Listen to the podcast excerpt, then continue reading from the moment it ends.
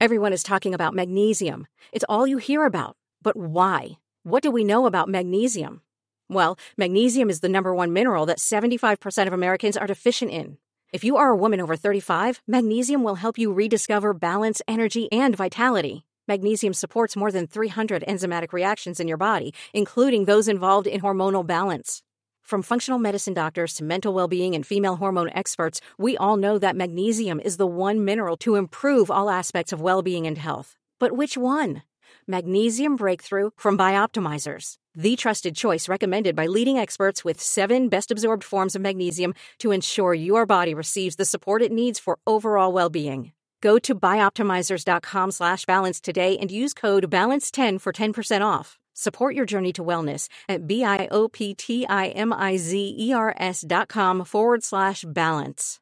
Magnesium Breakthrough from Bioptimizers, your foundation to optimal health and vitality. Welcome to Least of These, where I cover the cases that need it most because every life matters and everyone deserves justice. I'm your host, Leah D. Today will be the last episode covering the mysterious death of Taylor Gruwell in Dallas, Texas. If you haven't listened to episodes 1 through 3, check them out and then meet me right back here. Let's get right to it.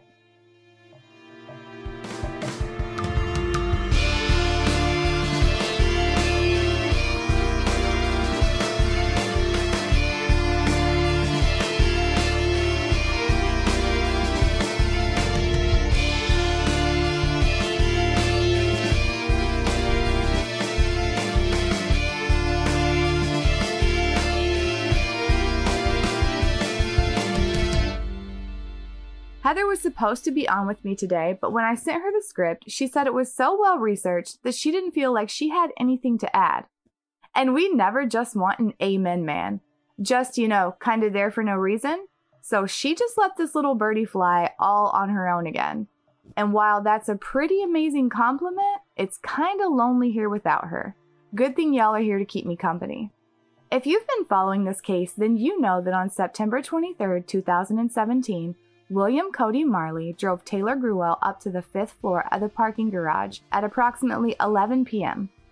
At 11:06 p.m., Taylor's body makes impact with the ground on the driveway near the exit gate at the Icon at Ross apartment complex in Dallas. We know that a 911 call wasn't placed by Marley or the two individuals he was spotted with on surveillance video. But what do we know about William Cody Marley? Actually, we know quite a bit. William Cody Marley was born in October of 1990. He graduated from Guyer High School in 2009 and was signed to the Kansas State Wildcats as an inside linebacker. According to 24 7 Sports, Marley played for the Wildcats up until 2013. From all appearances, it seemed his future was bright. But somewhere along the lines, something changed, and it seems like things took a turn toward the dark side. According to court records, in June of 2015, Marley was arrested in Parker County, Texas, for possession of a controlled substance. It was greater than 200 but less than 400 grams. In December of 2015, while awaiting trial for that first possession charge, he was arrested again in Parker County for possession of marijuana. He was sentenced to four years in prison, but of course didn't end up serving a straight four and was released early on parole. In August of 2017, Marley was arrested again for possessing brass knuckles, but it looks like that charge was dismissed somewhere in the spring of 2018. In March of 2018, Marley pled guilty to falsifying a drug test in Denton County, Texas. He was unsatisfactorily discharged from probation in March of 2019. It's unclear whether he was sentenced to any jail time. In April of 2018, Marley was arrested for assault, he pled no contest and was convicted on November 11, 2019, and sentenced to 90 days in jail, with credit for some time he spent in jail before pleading out. Multiple ex girlfriends of Marley have spoken, recounting instances of domestic violence, and that he could be very violent at times, and that they were and are very afraid of Marley, although reports were never filed, or if they were, they weren't followed through on. We know domestic violence is a huge issue worldwide the CDC reports that 1 in 4 women and 1 in 10 men will become victims of domestic violence at some point in their lives. And it is so underreported. One of the most dangerous times for a victim is when they decide to leave. there has to be a plan in place. The hotline.org is a great resource to start developing a plan if you're stuck in an abusive relationship. It has also been reported by ex girlfriends of Marley that he allegedly used anabolic steroids. He was a football player and a personal trainer, and he was very into his physique. And it has been alleged that he used steroids as a way to give himself a boost. Anabolic steroid abuse comes with many major side effects, especially when mixed with drugs and alcohol. Especially those so called designer steroids, which, according to the Mayo Clinic, are made specifically for athletes have no approved medical use, haven't been tested or approved by the FDA, and are created illicitly to be undetectable by current drug tests. These designer steroids are usually what we're talking about when we talk about steroid abuse. The side effects are extensive. Men may develop prominent breast, shrunken testicles, severe acne, increased risk of tendonitis, psychiatric disorders such as depression, aggressive behaviors, rage, or violence. This also according to the Mayo Clinic. And that ain't even half of the side effects. The psychiatric disorders, aggressive behaviors, violence, and rage associated with steroid use is commonly referred to as roid rage. According to Recovery Village, this term first appeared in the 1980s after several high profile violent crimes were committed by people abusing anabolic steroids.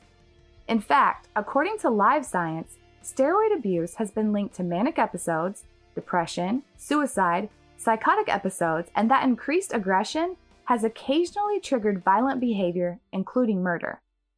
In 1993, San Francisco bodybuilder Gordon Kimbrough murdered Christy Ramsey, his girlfriend of four years. Kimbrough tackled Christy, wrapped an electrical cord from an iron around her neck three times, tied a knot, and then stabbed Christy with a kitchen knife. Kimbrough was convicted of first degree murder and given the maximum sentence 27 years to life, according to an article in the San Francisco Gate. Gordon Kimbrough was known as a chemical machine, or someone who used steroids and drugs to enhance his physique. He spent years adhering to strict diets and exercise routines, and at only 5 foot 10, he was an astounding 240 pounds. Kimbrough's friends and police reported to the New York Times that there was a history of domestic issues between Kimbrough and Christie, and they placed the blame directly at the uncontrollable outbursts of anger or roid rage caused by Kimbrough's steroid use. David L. Katz, lawyer and psychiatrist at Harvard University Medical School, has performed multiple studies and loads of research on steroid use. He reports that, according to his research, that even light use of steroids can increase aggressiveness. And I just want to be clear here. It is alleged that William Cody Marley was using steroids. Alleged. While researching this case, I came across social media accounts that appeared to belong to Marley. And just a quick glimpse into some of these social media accounts were alarming. While Marley has locked down his Instagram and Facebook accounts, he left his Pinterest wide open. I found a profile registered to the name Cody Marley with the username W Cody Marley. There are multiple photos or pins of Cody himself working out and showing his progress and his muscle building. And as intriguing as that is, what really caught my attention were his boards. Two specifically, one entitled White Pride and another Aryan. Charming, right? The White Pride board? It contains an image with the text White Devil highly filtered images of Marley himself where he appears to be modeling for Trollco Clothing Company, which I'm sure they're super impressed that their images are associated with white pride. Images with the number 13, which according to ADL.org is a numeric symbol for the Aryan Circle, the largest Texas based racist prison gang. The number 1 stands for the first letter of the alphabet, A. Number 3 is for the third letter, Put it together and you've got AC or Aryan Circle, aka white supremacists, aka racist pieces of shit. I'm sure mommy and daddy are so very proud. There's also a whole nother board devoted to all things Aryan, including the Pillsbury Doughboy with the Hitler stash and Nazi symbols. Which, first off, why y'all gotta mess with the Doughboy? And what kind of life are you living where you even know there's a Nazi Pillsbury Doughboy floating around on the internet. There's also some really bizarre BDSM drawings. I mean, it's like he found some secret hellhole in the underbelly of Pinterest and just went batshit crazy, pinning the shit, making sure that racist flag was flying high and proud. There are multiple references to lean, also known as purple drink, Texas tea, among other things. If you're not familiar with lean, it's generally made with a prescription cough syrup containing the opioid codeine and the antihistamine promethazine. It's generally mixed with some kind of soda, hard candy, and occasionally alcohol. There are many variations, and there's even an over the counter mixture that can be made. One pen depicts a styrofoam cup with purple drink in it, with some Xanax about to be tossed in, which I mean, I've never heard of adding Xanax to the mix, but sure, if you have a death wish. There are multiple pens depicting lean. Once again, where do you find this shit? According to Healthline, lean acts on your central nervous system and slows your brain activity. In high doses, it can cause very dangerous effects, such as hallucinations, seizures, loss of consciousness, among many other things. Adding alcohol to the mix makes it even more dangerous. There are cases of people who have overdosed and died from lean. There are a few high profile deaths, including DJ Screw, Big Mo, Pimp C, and Fredo Santana. It's highly addictive and if overdose doesn't get you, the long term side effects will. It can cause a number, but the top three are brain lesions, permanent psychosis, and epilepsy. Sign me right up, right? Take Big Mo for a second. He literally wrote songs about lean and then it ends up causing his death. And he's not the only one who has written odes to this freaking deadly concoction. I mean, I honestly do feel like I fell into the underbelly of Pinterest that I didn't even know existed while scrolling this account. Perhaps the most interesting, if you want to call it that, discovery that I made traipsing through the filth that is Marley's alleged Pinterest account are the multiple pinnings of this cracked out woodpecker. Yeah, like Woody, only the cracked out trailer park version. This woodpecker symbol is associated with members of racist prison gangs and their associates. According to ADL.org, the term peckerwood was originally used as a slang term for woodpecker, specifically in the African American community way back in the 1800s. By the early 1900s, peckerwood was used as a racial slur against whites, basically meaning white trash. More recently, especially in Texas and California, peckerwood is associated with members of racist prison gangs, cliques, and their associates. This term has escaped the prisons and entered the streets in the form of so called Peckerwood gangs, which are white gangs that mix elements of street gang, prison gang, and racist skinhead gangs.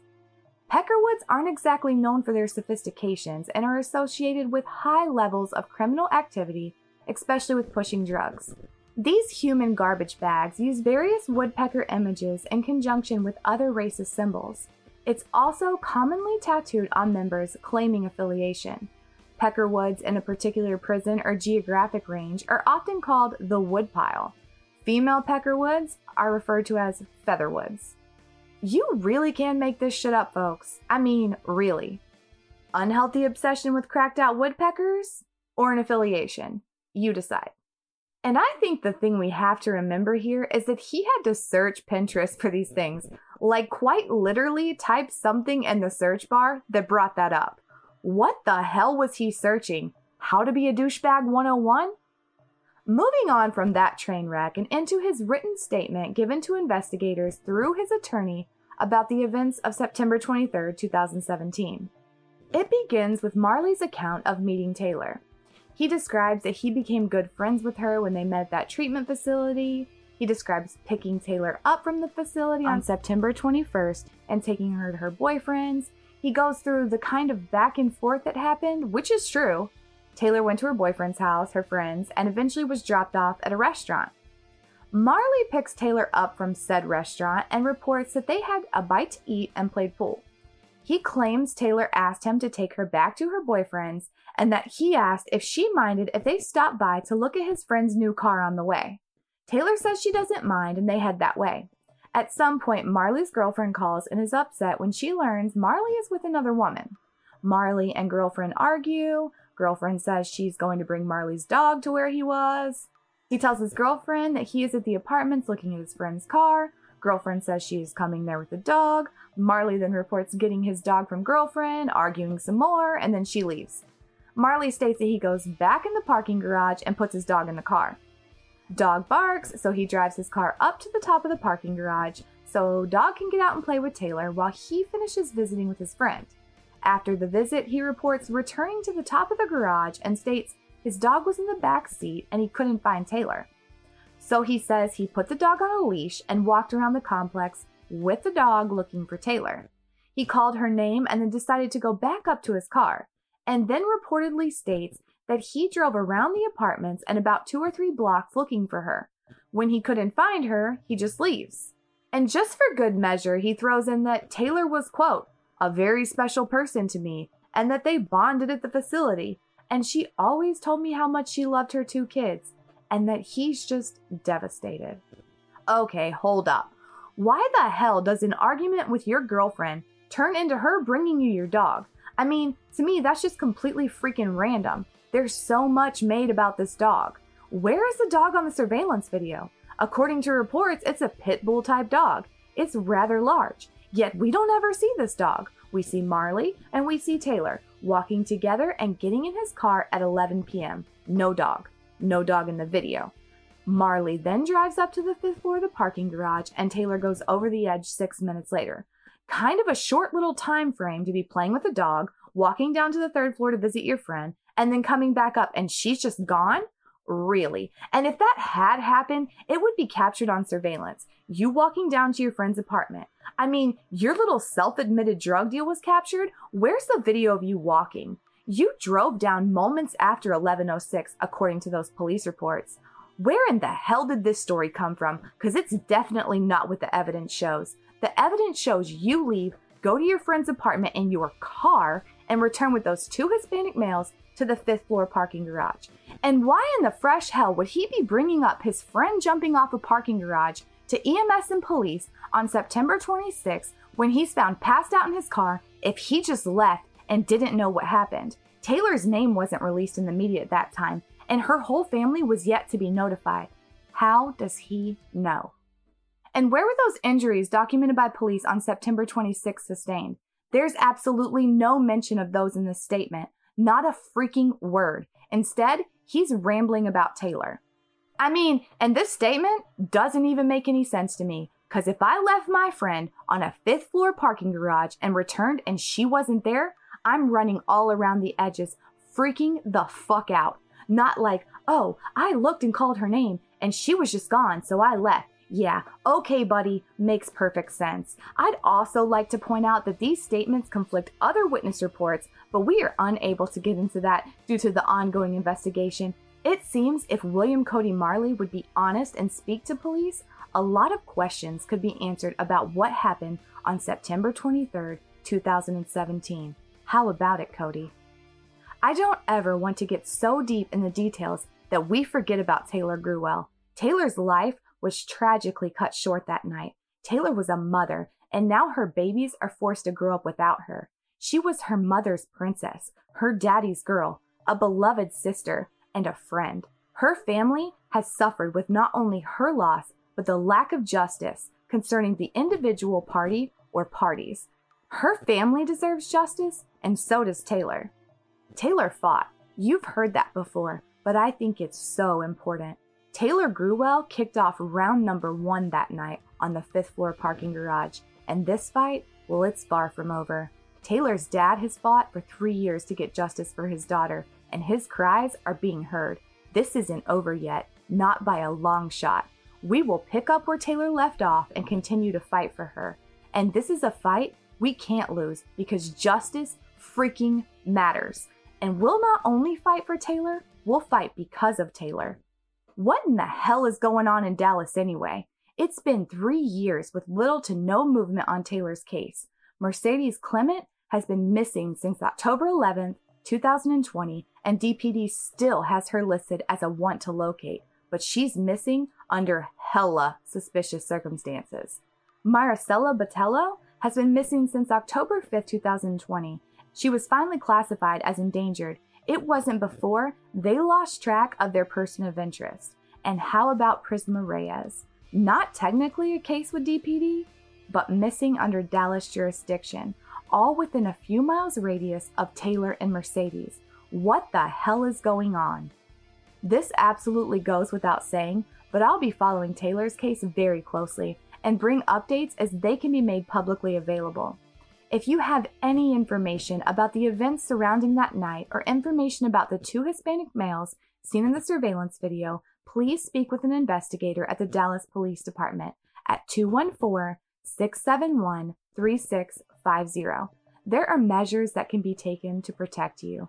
You can also contact Crime Stoppers and remain completely anonymous. Call Texas Crime Stoppers at 1 800 252 TIPS. Or you can leave a tip on their website. Be sure to reference Dallas Police Department case number 218 587 2017. You can find more information on Taylor's case on my Facebook page, at least of these, or my Instagram, at least underscore of these. New episodes drop every Thursday, so make sure you subscribe wherever you get your podcasts so you'll never miss an episode. Thank you for listening. Thank you for caring. If you know something, say something. Until next time, be good to each other.